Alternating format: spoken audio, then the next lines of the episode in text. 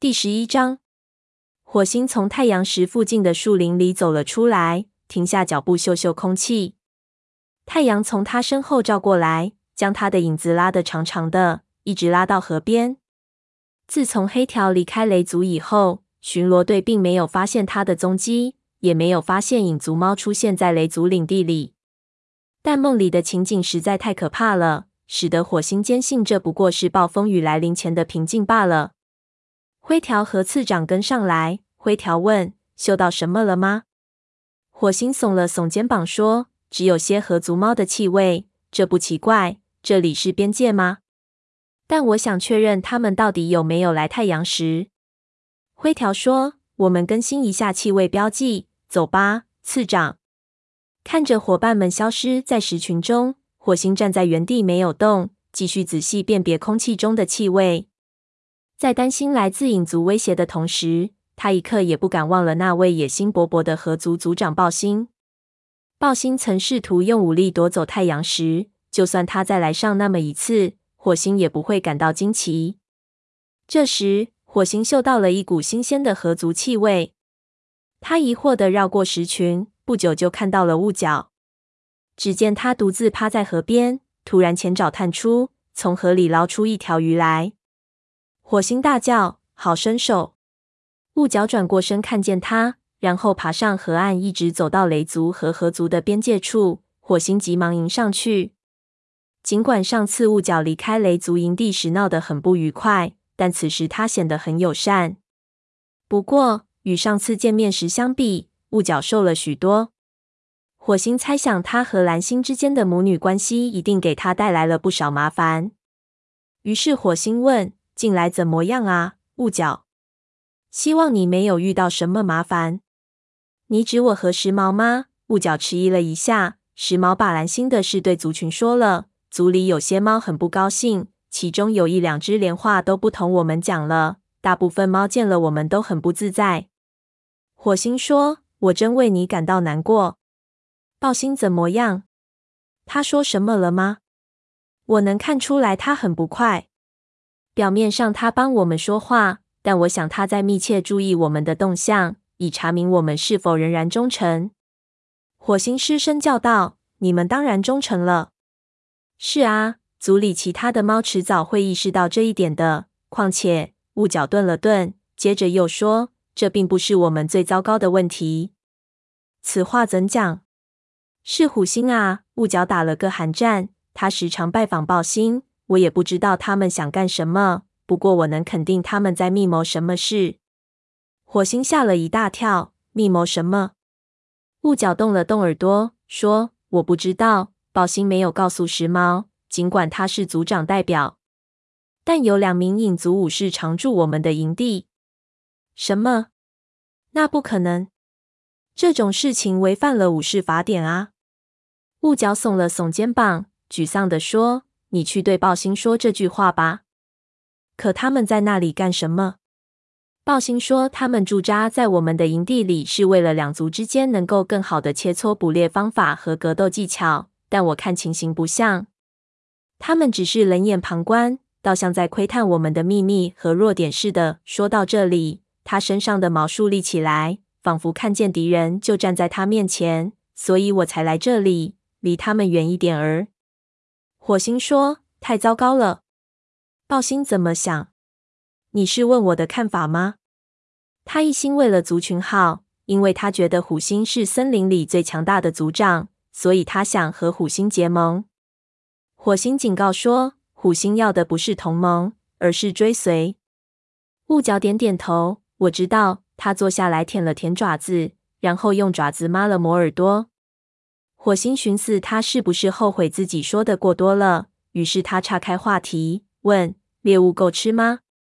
至少这条河现在还没有封冻。”雾角忧心忡忡地说：“是啊，猎物很稀少，但这已经不是新鲜事了。毕竟现在是落叶季节，而且虎星手下的那两个武士一点儿忙也不帮，他们整天仰着脸待在营地里，从未见他们带回来猎物。”这时，远处传来灰条的吆喝声，火星转头看见他奔下河岸向他们跑来，次长紧跟在后。灰条气喘吁吁地说：“嘿，雾角、鱼爪和风爪的情况怎样？”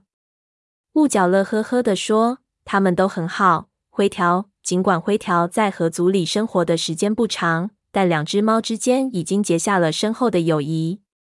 雾角时常向灰条透露他两个孩子的情况。鱼爪将来肯定能成为一名战斗高手，等他成为武士后，雷族可要当心点儿。灰条笑逐颜开。说：“嘿嘿，名师出高徒吗？”火星让灰条和雾角在那里聊两个孩子的情况，自己走到了一边。次长走过来说：“我们更新了一下气味标记，火星附近没有发现新鲜的河族气味。”火星说：“很好。”他并没有认真听次长说话。雾角带来的消息在他内心中引起了很大的震动。看情形。合族和影族比以往任何时候走得都近。这样一来，如果虎星决定发动战争，雷族势必将腹背受敌。火星默默祷念：“哦，星族啊，请给我指条明路吧。”经过和雾角的一番谈话，火星回去后便增加了巡逻次数。可是几天忙活下来，并没有发现异常情况。日子一天天安静的过去。森林大会的日期渐渐临近，太阳落山了。火星和白风坐在前麻丛边吃临行前的晚餐。白风问：“今晚你准备带谁去参加森林大会？”火星咽下嘴里的松鼠肉，说：“你就别去了。我敢肯定，虎星一定会搞出些小动作来的。所以我想让你守卫营地。我会给你留几名身强力壮的武士。”白风吃完水老鼠后。舌头在嘴边转了一圈。你说的对，上回虎星利用恶狗袭击我们不成，一定贼心不死，还会再找麻烦的。火星说：“我带香薇爪和辣爪，还有次长，他一直期待着参加他武士生涯里的第一个森林大会。我再带上沙风、灰条和双毛。如果虎星派武士来偷袭，我给你留下的帮手足够你应付他们了。”白风问。你觉得他敢破坏森林大会的传统吗？火星抽动了一下耳朵，说：“你说呢？他引了一群恶狗来袭击我们，你以为他还会把星族的意愿放在眼里吗？”星族，白风的鼻子里发出嗤的一声，看虎星的所作所为，不知道的还以为他没有听说过星族呢。他顿了顿，又问：“那两名年轻的学徒怎么办？我是指虎星的那两个孩子。”你想带他们同去吗？火星摇了摇头，说：“这件事想都不要想。你知道那样会引起什么事，是吗？”虎星想要走这两只幼崽。在上次森林大会上，他给蓝星一个月的时间来考虑移交幼崽的事。如今时间到了，如果黑莓爪和黄爪在那里，虎星一旦在森林大会上要强行带走他们，我怕自己应付不来。白风赞同道：“这话不错。那么，你觉得我们应该留住他们了？”火星吃了一惊，说：“你不想吗？”他想当然的以为雷族应该不惜一切代价保住这两个学徒。但如果他的族长代表认为雷族应该把这两个学徒交给他们的父亲，他会认真考虑这个意见的。不料白风却点了点头，说：“他们是雷族的孩子，这毫无疑问。他们的母亲属于雷族。”父亲也是从雷族中出去的。虽然虎星现在加入了影族，但事实不容改变。只是如果我们想保住他们，难免会与虎星发生冲突。火星毅然说：“那就冲突好了。况且，如果我们轻易就把孩子们交出去，恰恰是一种软弱的表现，他会得寸进尺。”没错。火星又吃了口松鼠肉。心思转移到森林大会上，他说：“白风，有些事恐怕由不得虎星想怎样便怎样。这次森林大会上，我也要带去些消息。如果我把虎星利用恶狗来袭击我们的事情抖出来，别的族群会怎么想？就连断尾也不会那样残忍。即使是影族，也会对虎星的行为感到不满的。他们甚至可能把他从丛林里驱逐出去。”那我们就达到目的了。白风的耳朵动了动。令火星惊讶的是，他的族长代表并不像他这么乐观。白风说：“也许吧。可如果这一招不奏效，你也别感到吃惊。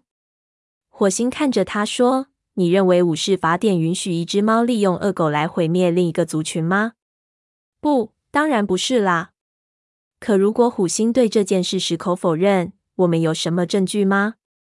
火星认真思索白风提出的意见。有一只猫，就是长尾，曾看见虎星送了一只兔子给那群恶狗吃。族里还有些猫在兔子的气味踪迹里嗅到了虎星的气味。虎星为了让恶狗们追上火星，还在山涧边阻拦它的去路。要不是蓝星突然出现，它肯定小命不保。当然了，雾角和时髦亲眼看见虎星在河边出现，可他们在本族里已经遇到了不少麻烦。如果他们站出来指认虎星，河族有可能根本不会相信他们的话。火星不想给他们增加难题，这样一来，所有对虎星的指控就成了雷族的一面之词。风族和河族都知道虎星和雷族之间的恩恩怨怨，虎星一定会装出一副无辜者的样子，反乌雷族撒谎。火星又气又恼，固执地说：“那我们就看看他们到底相信谁。不是所有的猫都认为虎星是星族赐给森林的礼物，它不能为所欲为。”白风见他嘴硬，于是站起来伸了个懒腰，说：“希望他不能吧。今晚可够你忙活的，火星。我去通知参加森林大会的武士们做好出发准备。”说着，白风转身离去。火星趴在前麻丛边，把剩下的松鼠肉吃光。森林大会上将会有一场风波，虎星肯定会再次向雷族要回他的孩子。火星怀疑虎星会借此机会公开蓝星的秘密，并指责雾角和时髦身上的血统不纯。火星抛开白风的顾虑，心想：但我也有很多事情要说。等我讲完后，森林里没有猫，即使是影族，再信任虎星了。第十一章，火星从太阳石附近的树林里走了出来，停下脚步，嗅嗅空气。太阳从他身后照过来。将他的影子拉得长长的，一直拉到河边。自从黑条离开雷族以后，巡逻队并没有发现他的踪迹，也没有发现影族猫出现在雷族领地里。但梦里的情景实在太可怕了，使得火星坚信这不过是暴风雨来临前的平静罢了。灰条和次长跟上来，灰条问：“嗅到什么了吗？”火星耸了耸肩膀说：“只有些河族猫的气味，这不奇怪。”这里是边界吗？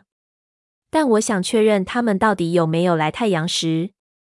灰条说：“我们更新一下气味标记，走吧，次长。”看着伙伴们消失在石群中，火星站在原地没有动，继续仔细辨别空气中的气味。在担心来自影族威胁的同时，他一刻也不敢忘了那位野心勃勃的河族族长暴星。暴星曾试图用武力夺走太阳石。就算他再来上那么一次，火星也不会感到惊奇。这时，火星嗅到了一股新鲜的河族气味。他疑惑地绕过石群，不久就看到了雾角。只见他独自趴在河边，突然前爪探出，从河里捞出一条鱼来。火星大叫：“好身手！”雾角转过身看见他，然后爬上河岸，一直走到雷族和河族的边界处。火星急忙迎上去。尽管上次雾角离开雷族营地时闹得很不愉快，但此时他显得很友善。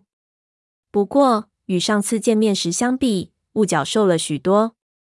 火星猜想他和蓝星之间的母女关系一定给他带来了不少麻烦。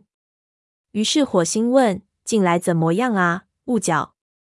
希望你没有遇到什么麻烦。”你指我和时髦吗？雾角迟疑了一下。时髦把蓝星的事对族群说了。族里有些猫很不高兴，其中有一两只连话都不同我们讲了。大部分猫见了我们都很不自在。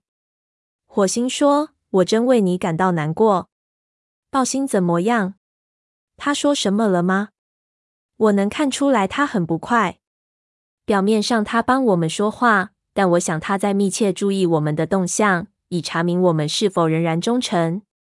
火星失声叫道：“你们当然忠诚了。”是啊，族里其他的猫迟早会意识到这一点的。况且，雾角顿了顿，接着又说：“这并不是我们最糟糕的问题。”此话怎讲？是虎星啊！雾角打了个寒战。他时常拜访暴星，我也不知道他们想干什么。不过我能肯定他们在密谋什么事。火星吓了一大跳，密谋什么？雾角动了动耳朵，说：“我不知道。暴星没有告诉时髦，尽管他是族长代表，但有两名影族武士常驻我们的营地。什么？那不可能！这种事情违反了武士法典啊！”雾角耸了耸肩膀。沮丧地说：“你去对暴星说这句话吧。可他们在那里干什么？”暴星说：“他们驻扎在我们的营地里，是为了两族之间能够更好的切磋捕猎方法和格斗技巧。但我看情形不像，他们只是冷眼旁观，倒像在窥探我们的秘密和弱点似的。”说到这里，他身上的毛竖立起来，仿佛看见敌人就站在他面前。所以我才来这里，离他们远一点儿。火星说：“太糟糕了。”豹星怎么想？你是问我的看法吗？他一心为了族群好，因为他觉得虎星是森林里最强大的族长，所以他想和虎星结盟。火星警告说：“虎星要的不是同盟，而是追随。”雾角点点头，我知道。他坐下来舔了舔爪子，然后用爪子抹了抹耳朵。火星寻思，他是不是后悔自己说的过多了？于是他岔开话题，问：“猎物够吃吗？至少这条河现在还没有封冻。”雾角忧心忡忡地说：“是啊，猎物很稀少，但这已经不是新鲜事了。毕竟现在是落叶季节，而且虎星手下的那两个武士一点儿忙也不帮，他们整天仰着脸待在营地里，从未见他们带回来猎物。”这时，远处传来灰条的吆喝声，火星转头看见他奔下河岸，向他们跑来，次长紧跟在后。灰条气喘吁吁地说：“嘿，雾角，鱼爪和蜂爪的情况怎样？”雾角乐呵呵地说：“他们都很好。”灰条，尽管灰条在河族里生活的时间不长，但两只猫之间已经结下了深厚的友谊。雾角时常向灰条透露他两个孩子的情况。鱼爪将来肯定能成为一名战斗高手。等他成为武士后，雷族可要当心点儿。灰条笑逐颜开，说：“嘿嘿，名师出高徒吗？”火星让灰条和雾角在那里聊两个孩子的情况，自己走到了一边。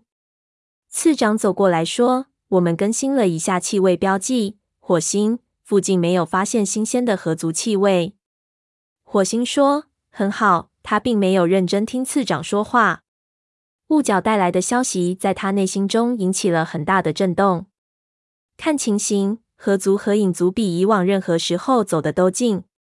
这样一来，如果虎星决定发动战争，雷族势必将腹背受敌。火星默默祷念：“哦，星族啊，请给我指条明路吧。”经过和雾角的一番谈话，火星回去后便增加了巡逻次数。可是几天忙活下来，并没有发现异常情况。日子一天天安静的过去，森林大会的日期渐渐临近。太阳落山了，火星和白风坐在前麻丛边吃临行前的晚餐。白风问：“今晚你准备带谁去参加森林大会？”火星咽下嘴里的松鼠肉，说：“你就别去了。我敢肯定，虎星一定会搞出些小动作来的。所以我想让你守卫营地。”我会给你留几名身强力壮的武士。白风吃完水老鼠后，舌头在嘴边转了一圈。你说的对，上回虎星利用恶狗袭击我们不成，一定贼心不死，还会再找麻烦的。火星说：“我带香薇爪和辣爪，还有次长，他一直期待着参加他武士生涯里的第一个森林大会。我再带上沙风、灰条和双毛。”如果虎星派武士来偷袭，我给你留下的帮手足够你应付他们了。白风问：“你觉得他敢破坏森林大会的传统吗？”火星抽动了一下耳朵，说：“你说呢？他引了一群恶狗来袭击我们，你以为他还会把星族的意愿放在眼里吗？”星族，白风的鼻子里发出嗤的一声，看虎星的所作所为，不知道的还以为他没有听说过星族呢。他顿了顿，又问：“那两名年轻的学徒怎么办？我是指虎星的那两个孩子，你想带他们同去吗？”火星摇了摇头，说：“这件事想都不要想。你知道那样会引起什么事，是吗？”虎星想要走这两只幼崽。在上次森林大会上，他给蓝星一个月的时间来考虑移交幼崽的事。如今时间到了。如果黑莓爪和黄爪在那里，虎星一旦在森林大会上要强行带走他们，我怕自己应付不来。白风赞同道：“这话不错。那么，你觉得我们应该留住他们了？”火星吃了一惊，说：“你不想吗？”他想当然的以为雷族应该不惜一切代价保住这两个学徒，但如果他的族长代表认为雷族应该把这两个学徒交给他们的父亲，他会认真考虑这个意见的。不料白风却点了点头，说：“他们是雷族的孩子，这毫无疑问。他们的母亲属于雷族，父亲也是从雷族中出去的。虽然虎星现在加入了影族，但事实不容改变。只是如果我们想保住他们，难免会与虎星发生冲突。”火星毅然说：“那就冲突好了。况且，如果我们轻易就把孩子们交出去，”恰恰是一种软弱的表现，他会得寸进尺。没错，火星又吃了口松鼠肉，心思转移到森林大会上。他说：“白风，有些事恐怕由不得虎星想怎样便怎样。这次森林大会上，我也要带去些消息。如果我把虎星利用恶狗来袭击我们的事情抖出来，别的族群会怎么想？就连断尾也不会那样残忍。”即使是影族也会对虎星的行为感到不满的，他们甚至可能把他从丛林里驱逐出去。那我们就达到目的了。白风的耳朵动了动。令火星惊讶的是，他的族长代表并不像他这么乐观。白风说：“也许吧，可如果这一招不奏效，你也别感到吃惊。”火星看着他说：“你认为武士法典允许一只猫利用恶狗来毁灭另一个族群吗？”不，当然不是啦。可如果虎星对这件事矢口否认，我们有什么证据吗？火星认真思索白风提出的意见。有一只猫，就是长尾，曾看见虎星送了一只兔子给那群恶狗吃，族里还有些猫在兔子的气味踪迹里嗅到了虎星的气味。虎星为了让恶狗们追上火星，还在山涧边阻拦他的去路。要不是蓝星突然出现，他肯定小命不保。当然了，雾角和时髦亲眼看见虎星在河边出现，可他们在本族里已经遇到了不少麻烦。如果他们站出来指认虎星，河族有可能根本不会相信他们的话。火星不想给他们增加难题，这样一来，所有对虎星的指控就成了雷族的一面之词。风族和河族都知道虎星和雷族之间的恩恩怨怨。虎星一定会装出一副无辜者的样子，反诬雷族撒谎。火星又气又恼，固执地说：“那我们就看看他们到底相信谁。